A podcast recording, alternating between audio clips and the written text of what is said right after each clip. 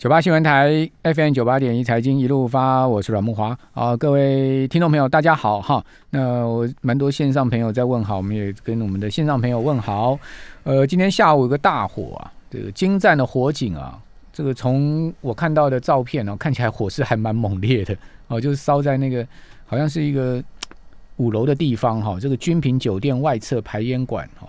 这个发生火，然后呢，那个烟还蛮大的，哈。那现在目前火势已经扑灭了，哈。这个燃烧面积不大了，五平方公尺啊，哦，但是呃，这个虚惊一场，疏散了三百多个人哦，没有人受伤，哦，这个应该大家有看到那个影片哦，还是说照片哦？我是有收到那个赖有人传给我那个照片，哇，看起来蛮惊悚的，哦，跟昨天晚上的地震一样惊悚啊！大家有没有被吓到啊？哦，昨天晚上的地震真的蛮大的哦。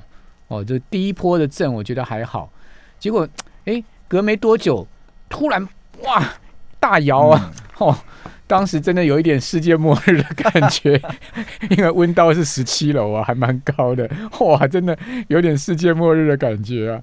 哦，那我看新闻说，去年的同一天，四月十八号也发生过那个同一天也是大，也是震的蛮厉害的，怎么会那么凑巧啊？同一天呢？哦，这个是这个天灾了哈。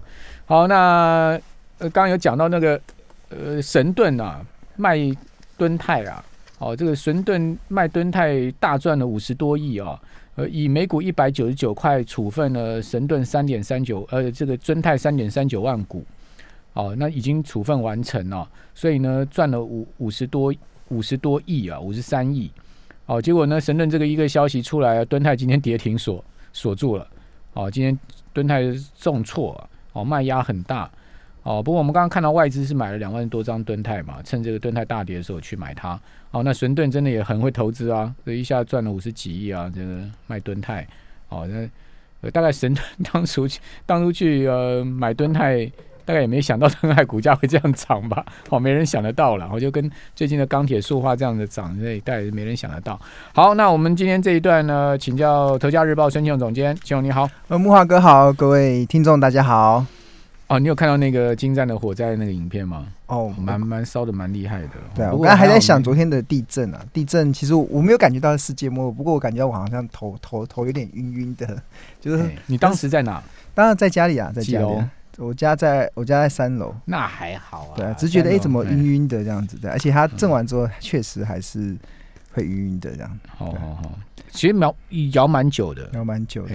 我不知道听众朋友，您当时在哪里？我你有没有可以抛那个这个告诉我们您当时在哪？那希望大家家里都平安了。不过这样倒是好事啦，因为其实地震其实就是要小震不断嘛，这样不然能量聚集成大震就不好了。对，最近台湾哎，这个也很难讲，因为如果这个地震是板块的问题的话，那就不见得不是能量的释放。对呀，这个板块位移的话，那就。地产板块的天佑会台湾，天佑台湾，好吧，那那个半导体最近蛮弱势的，对不对？好，我们看到资金很明显的转到船产，那你觉得这个船产这一波，呃，是基本面行情呢，还是带有投机的基本面行情呢？呃，投机哦，其实我目前看起来还不到投机的氛围，嗯，真的，其实你看到现在，尤其是像今天，我我今天统计在盘中啦，盘中其实。呃，钢铁股有十二档股票涨停板，盘中的时候我不知道盘后怎么样，但然后航运股也有十二档股票涨停板，整体钢铁只涨了九趴多嘛？对啊，所以其实很多的股票都上来了，而且这些我如果航运股我没有这么密切的去追，不过钢铁股倒是这这三个月来，其实我有在密切的观察钢铁人哦，对啊，钢铁人一个钢铁人跟航海王嘛，这两个是今天今天有三个主要的盘面。主流一个是钢铁人，一个是航海王，另外一个是金融股。金融股今天也很强哦，真所以才带动了。你看台带动了台股，今天其实电子股很弱，像台积电、红海、大力光、联发科，跌幅都超过一 percent，但是最后指数却能够上涨百点。我应我不知道应该是上涨百点了，对啊，这个就是有其他的类股族群其实是接棒演出。对，那当然刚才回到这个，刚才木华哥有问我到底是。呃，投资的行情还是投机的行情？目前看起来，其实钢铁股确实获利都出现了蛮大幅的上升，嗯，都蛮大的上升。很多的转机股其实接下来的业绩表现都还蛮好的。那甚至有一些。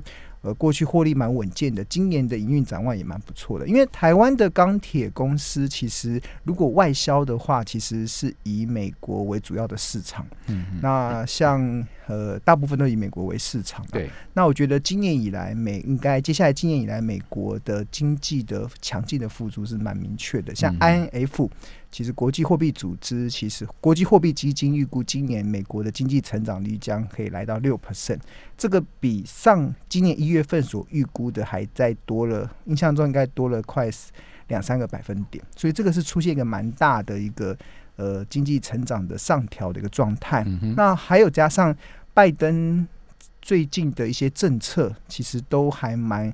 呃，在带动未来的这个美国经济复苏的一个状态，就包含了像他先前推出的二点二五兆美金的扩大基础建设。对，那这二点二五二五兆美金扩大基础建设中，四千亿是用在长造的部分，嗯然后印象中是两千多亿是用在盖，就是要新建所谓的平价宅，嗯嗯，平价宅，它要照顾弱势族群嘛，嗯嗯。然后三千亿是用在制造业，对，然后另外还有用在电电动车的这个充电桩的广广广广泛的布置上。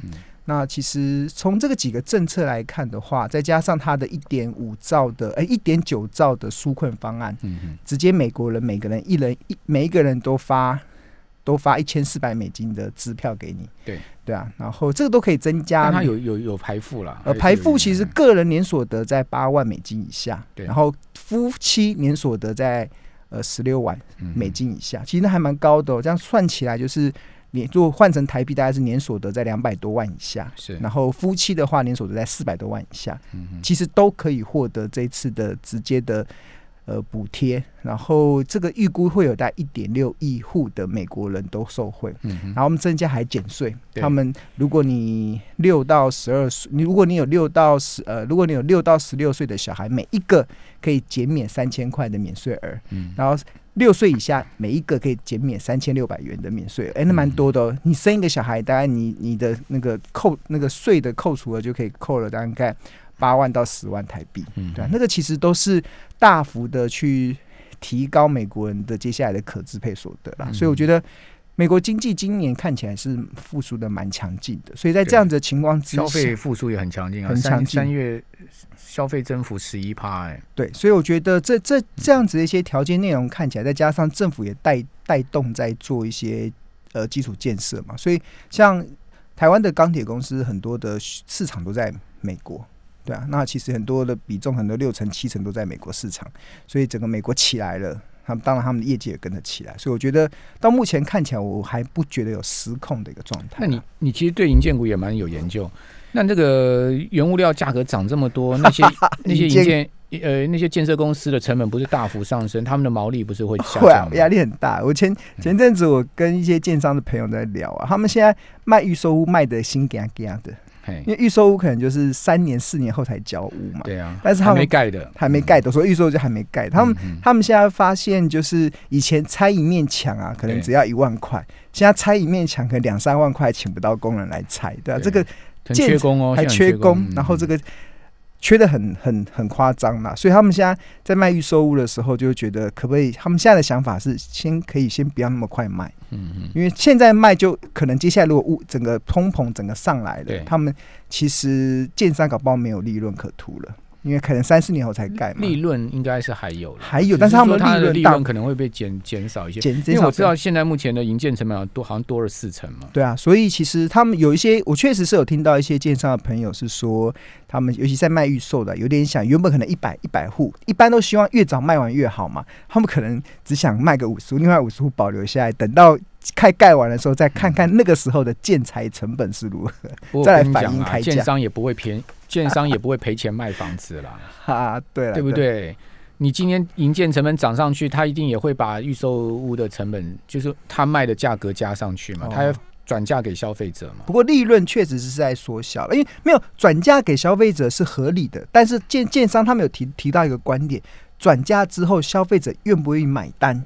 这是另外一对，就是看买气啊，对，都要看买气。看他们觉得，如果不愿意买单，就得吸收成本，因为现在的房价已经在相对的高点了嘛。所以不是，呃，就是你要再加上去，因为未来还有一些什么呃一些雨呃雨遮的部分啊，这可能建就是不计平也不计价，这个这个都会垫高很多的建商的一些成本的一个状态。所以其实当然可以反映成本，但是他们有提到说，消费者愿不愿意买单？如果不愿意买单，他们就只好自己吸收成本。所以现在目前看起来，整个呃缺工缺料所造成的这个通膨，确实对银建公司来讲。看起来目前得到的讯息是应该会受到一些影响，所以银建股最近都不太涨啊。嗯，也有一些营造营造股在营造不错，但是银建不太涨。对，建设公司的股票都不太涨。营造营造应该压力也蛮，就是说这个原物料上涨、缺工的压力应该也蛮大。对啊，现在盖房子的人比较值钱的，帮忙盖房子的人比较值钱。好，对啊。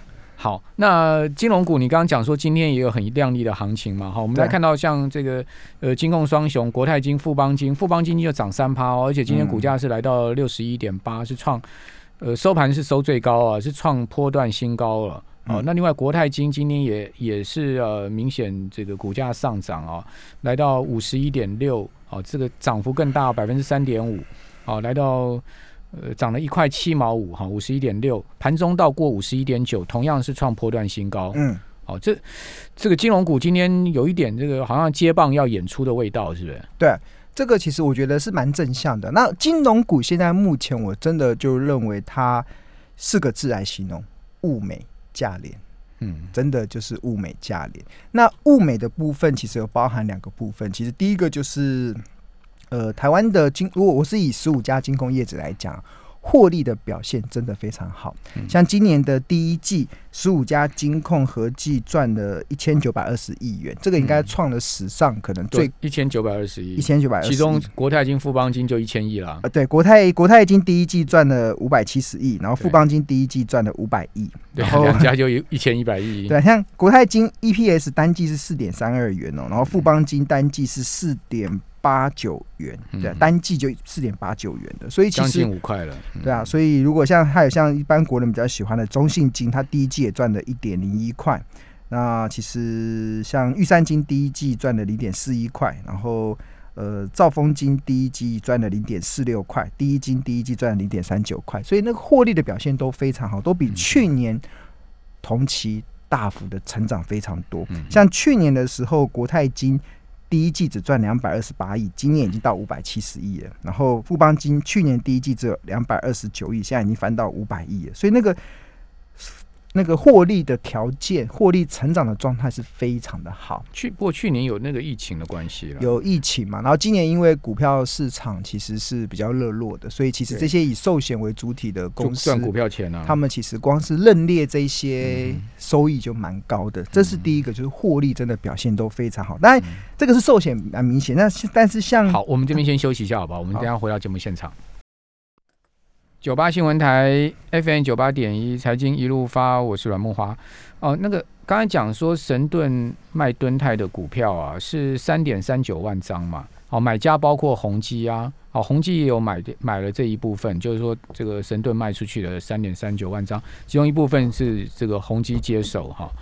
呃，不过你看到今天神盾的股价并没有表现非常亮眼啊，它开盘冲很高，接近要。涨停板，但收盘 一路打下来，哦，这收盘其实收盘收的并不漂亮，哦，这个可能就是说一次的利多吧，一次，但但是这个五十几亿哦，对成本神盾的资本额才七点一四亿啊，E P 贡 E P S 的贡献是七七十四点二元呢，等于说大赚七点四个股本呢，哦，那他们合作才不到一年的时间，因为敦泰股价涨了这么多，神盾干脆就。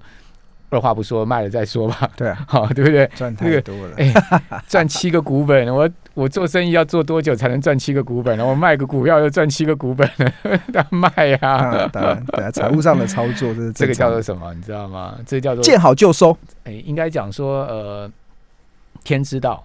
天知道，谁知道会这样子，股价会这样涨，对不对？好好，回到那个金融股的部分。对我刚才讲说，台股现在目前的金融股是物美价廉啊。那物美的部分有包含两个部分，第一个就是获利的表现非常好，那第二个其实就是这些金控公司的资产品质真的是没话讲。那其实我们在衡量金控公司的资产品质，金控其实主要有分为呃呃。所谓的保险嘛，然后银行跟证券为主体的监控。那最大的其实我们还是平常还是会看银行的一些部位啦。那我们在衡量银行的资产品质的时候，其实会国际上或者是我们在会计上，其实会有一个叫预放比。来做一个衡量的指标，所谓的预放比，其实就是可能银行每放款一百亿中有多少钱可能会收不回来。对，这个这个这个收不回来，只是指所谓的预放款，就是呃客户可能已经三个月没有按期如期去缴款了，所以他有可能变呆账，那就是有多少钱是有出现那个没有按期交交利息的状态。那呃，国际上大概预估大概就是在预放比大概三 percent 以下就算是健全的，就三 percent 就是健全。三趴，三趴，三趴，就是一百亿里面大概有三块钱可能是收不回来，呃，还不一定收不回来，是已经没有正常在缴息了，没有正常缴息是有可能会收不回来。对，这个就是三趴。那比如说像欧洲的话，在今年的时候年初的时候已经高达五点六帕了，那就是欧洲的银行的整体的状况是非常的不好。那美国，美国大概就维持在二点七、二点八了。那像像呃德国的话，大概是三点四 percent。所以这个这是国际之间的银行的这个预放比的一个水位。但是台湾的金融机构啊，预放比啊，真的是没话说。对啊，我看着数字的时候会非常的了得。我们整体平均的预放比是零点二二趴。嗯。零点二二帕哦，你正常是要三趴以下才叫做三趴以上才叫危险，但是我们不到三趴，我们是零点二二 percent，所以台湾人也很有信用，对不对？一方面银行授信也很谨慎，另外一方面台湾人基本上也都是呃这个不会去乱乱借贷，然后那个不还不还钱的。对啊，那像比如说像合作金库的预放比是零点三嘛，然后第一第一商业银行是零点二四。兆丰国际商业银行是零点二三，呃，台湾台气银是零点五一，这是比较高的，已经比较高了。它它比较多中小企业。对啊，然后华南商业银行是零点一四，对，这个是零点一四 percent，这个都是这个是关股的部分。那如果是民民营的部分，像国泰世华商业银行是零点一四 percent，台北富邦是零点一八，玉山是零点一九。啊，元大是零点一二，中国信托是零点二二 percent，所以看起来其实我刚才提到都不高，都非常低，真的是非常的低，就表示我们台湾。在银行的这个资产品质上，其实是非常的好，跟国际比起来，真的是非常的好。所以物美的条件就出现，所谓的物美，像目前金控股的物美，就是第一个就是获利很好，今年的获利真的是大爆发。然后第二个资产品质又好，而这个资产品质又会牵扯到它现在目前的获利的延续性。因为如果现在资产品质很差，那呆账可能就会收不回来，然后或者是它。它它的损失就会出现，就影响它未来的获利。那目前看起来，国内都不会有这个这样的问题，所以物美的条件就出来了。那价廉呢？因为其实，在投资市场中，其实即使是买到好公司，如果价格不对，其实你还是没有办法创造出利润嘛。那价廉的部分，其实金融股的部分，其实它有三个部三个优势。第一个其实就是呃。低股价净值比，第二个是低本益比，第三个是高现金值利率。那这个是金融股现在目前的一个水位嘛？那以下台股在一，以现在目前的台股在一万七千两百一万七千两百六十三点来看的话，目前台股的本益比是来到二十二点七倍，二十二点七很高，高。然后股价净值比是在二点四倍，这个可能跟过去相比都是很高了。但是我觉得现在的。比不能用过去比的，因为利率条件已经不一样了，所以我觉得你还是要稍微浮动。只是人说，确实啊，台台股现在目前在二十二倍、二十二点七倍的本益比，确实是已经在一个比较高档的金融股呢。那金融股的部分的本益比，其实平均起来都大概在十六、十七倍左右。那最高的是玉山金是在十七呃十九点一倍，然后像兆丰金是十七点六倍，对，第一金是也是十七点六倍，所以其实。呃，我看一下，还包含了像呃兆丰金十七，然后像日盛金是十六点六倍，国票金是十五点五倍，然后像国泰金是九点五倍，这个是以今天的收盘价咯，九点五倍，然后星光金是九点零二倍，然后富邦金是七点二四倍，所以这个本一比，我讲的是本一比的部分，其实都比大盘的二十二点七二倍低非常多。嗯哼，呃。像中信金是十点六倍，都非常的低，对那这个是本益比的部分只有的优势嘛。那另外一个是股价净值比，对，股价净值比台股现在目前是二点四倍，嗯这个二点四倍其哦，那实金融股应该更低，低很多哦哦。金融股哦，哇修过短袜，金融股我跟大家报最低是哪一家？股价净值股净比应该是目前看起来是富邦金，富？邦金是零点九三，哎，不对，呃，看错了，这个是星光金哦零点五六倍，零点五六倍哦，股价还不到净值的一半，呃，差不多零点五。六倍。哎，然后像富邦金是零点九三倍，然后国泰金是零点八五倍嗯，所以都不哦。股价都还不到净值。都还不到净值哦。然后台新金是零点八八倍，对，然后开发金是零点八六倍。嗯嗯，对啊，这个其实都是现在目前股价净值比不到一倍嗯。的金控股。嗯台股目前平均是二点四倍哦，嗯。但是我刚才讲的富邦、星光、国泰跟开发，嗯。还有甚至永丰金都也只有零点九六倍，都是不到一倍的。那在这样子的水准之下，其实民民营的股票。民间金控的股票净呃股价净值比较高的是中信金是一点一三，跟玉山金的一点八九倍。那当然玉山金一点八九，那很高了，那是算算算高了。是目前金控公司中最高呃最高的股价净比最高的。那像关谷银行的兆丰金是一点三五倍，第一金是一点三三倍，和库金是一点二四倍，日呃然后华南金是一点三二倍，所以其实都远远低于大盘的水准。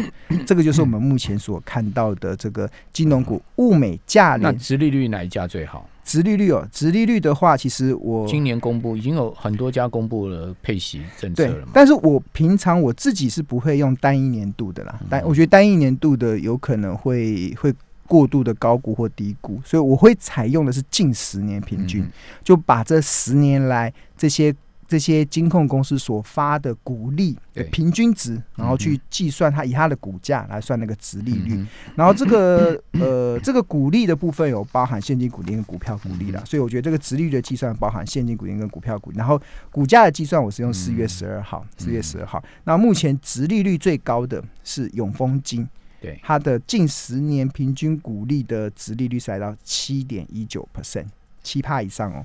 然后台新金是七点零九趴，然后日盛金是六点六二 percent，然后国票金是六点五四 percent，这个是指值利率哦，你就是是你用近十年的平均股利，然后去去除以它四月十二号的股价所算出来的，这个我觉得它。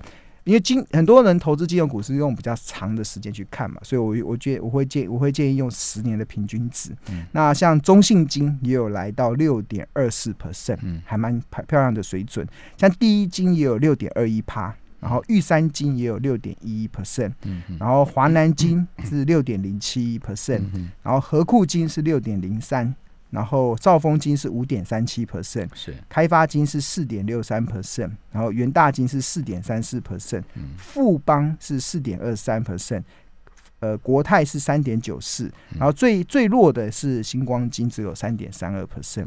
所以如果我们把那个呃头尾的给去掉之嗯后，其实金控股啦，这十五家的金控股，其实你即使是设飞镖买啊，其实嗯大概殖利率应该都可以，平均长期来看都有五趴以上，嗯五趴到六趴那。今年那现在目前呃，你你会挑哪几家银行金控股？